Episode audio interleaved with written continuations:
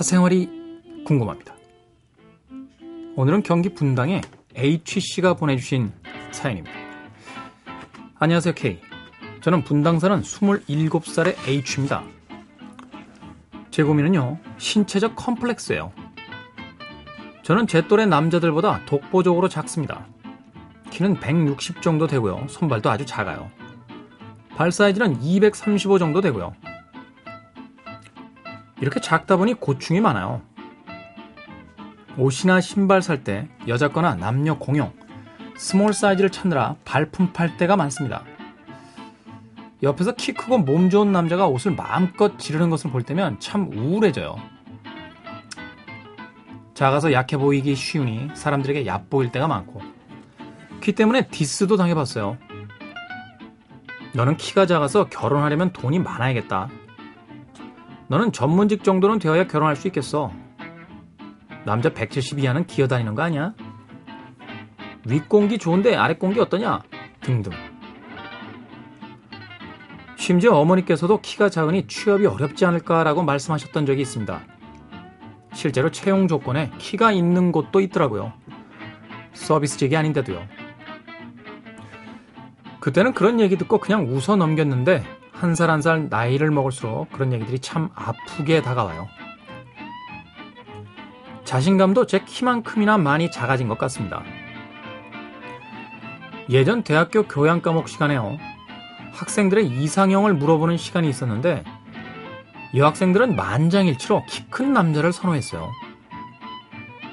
그때 너무 민망해서 저는 구석에 쪼그리고 있었습니다. 버스 안에서나 길거리에서 제 옆에 있는 여성분들이 이상형 얘기, 키 얘기 할 때면 연애하고 싶다는 생각이 싹 사라져요. 외적인 것이 전부는 아니겠습니다만 외모와 능력을 모두 갖춘 사람을 찾는 것이 인지상정 아닌가요? 거리에 듬직한 남자와 예쁜 여성의 조합들을 보면 한숨만 나와요. 그래도 이런 나에게 분명 매력이 있을 것이라고 맞고 틀리는 것이 아니라 같고 다른 것이라고 생각하려 애쓰고 있지만 한편으로는 제 자신이 너무나도 작아 보입니다. 이 두 마음이 늘 교체해서 많이 힘들고요. 신체적으로 작으니 나이 들어 보이지 말아야겠다고 생각해서 꾸미는 거 건강에도 많이 신경 씁니다. K. 사람에게도 등급이 있는 걸까요? 각종 조건들에 의해서 암묵적으로라도 급이 있긴 있겠죠? 이런 고민은 10대 때 끝냈어야 하는 걸까요? 이렇게까지 글을 쓰는 것을 보면 지금 제 상태가 많이 약해지고 말랑말랑해진 것 같아요. 제 고민에 대해 K는 어떤 말씀을 해주실지 몹시도 궁금합니다. 경기 분당의 HC 네, 키가 굉장히 작고 네, 손발도 작고 발 사이즈도 굉장히 작으신 27살의 남자분이십니다.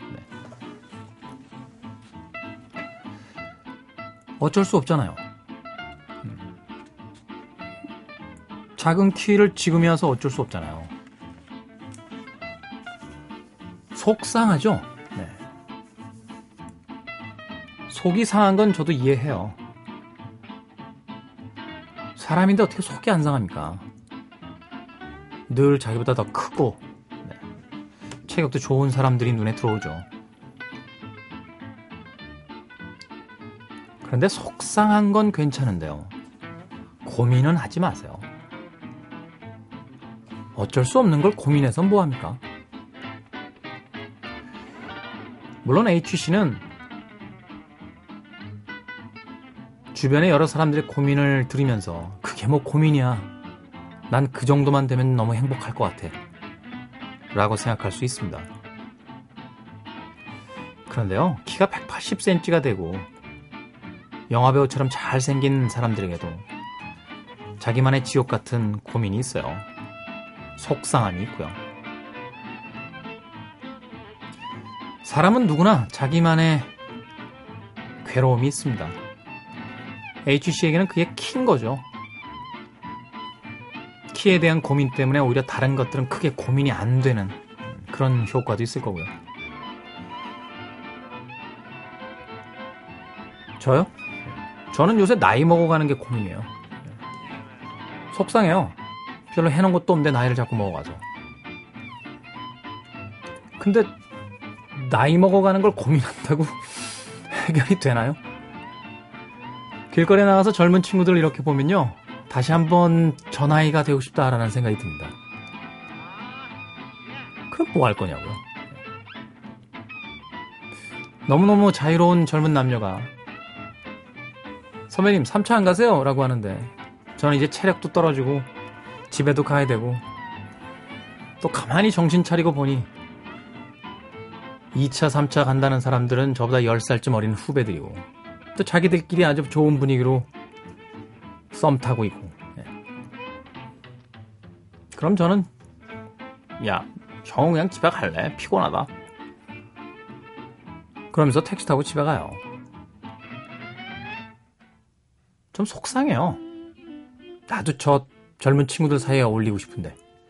나도 밤새서 깔깔거리면서 다시 한번 그 청춘과 젊음을 만끽하고 싶은데.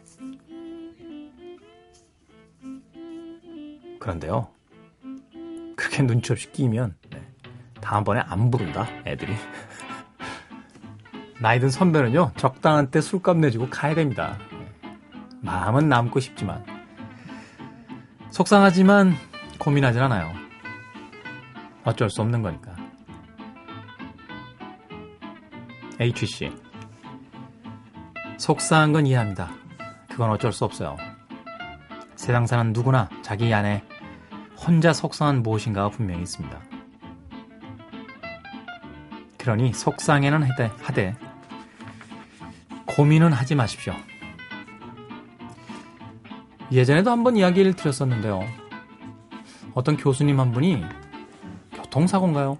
사고를 당해서 목 아랫부분이 다 마비가 되셨대요. 눈을 뜨고 나서 자신의 상태를 확인하신 뒤에 바로 그 자리에서 그걸 받아들이셨답니다. 그리고 이분이 하신 고민은요. 내가 할 수 없는 것들에 대한 고민이 아니라 자, 그럼 이제 내가 할 수 있는 건 뭐지? 라고 새로운 고민을 시작하셨답니다. 지금도 대학에서 학생들을 가르치고 있고요. 가르치고 있고요. 대한민국에서 존경받을 만한 박사님이자 아, 교수님으로 여전히 왕성하게 활동하고 계십니다. HC. 어쩔 수 없는 거로 고민하지 맙시다. 그 작은 키와 작은 몸으로 뭘 할 수 있을까 고민하는 게 더 좋지 않을까요?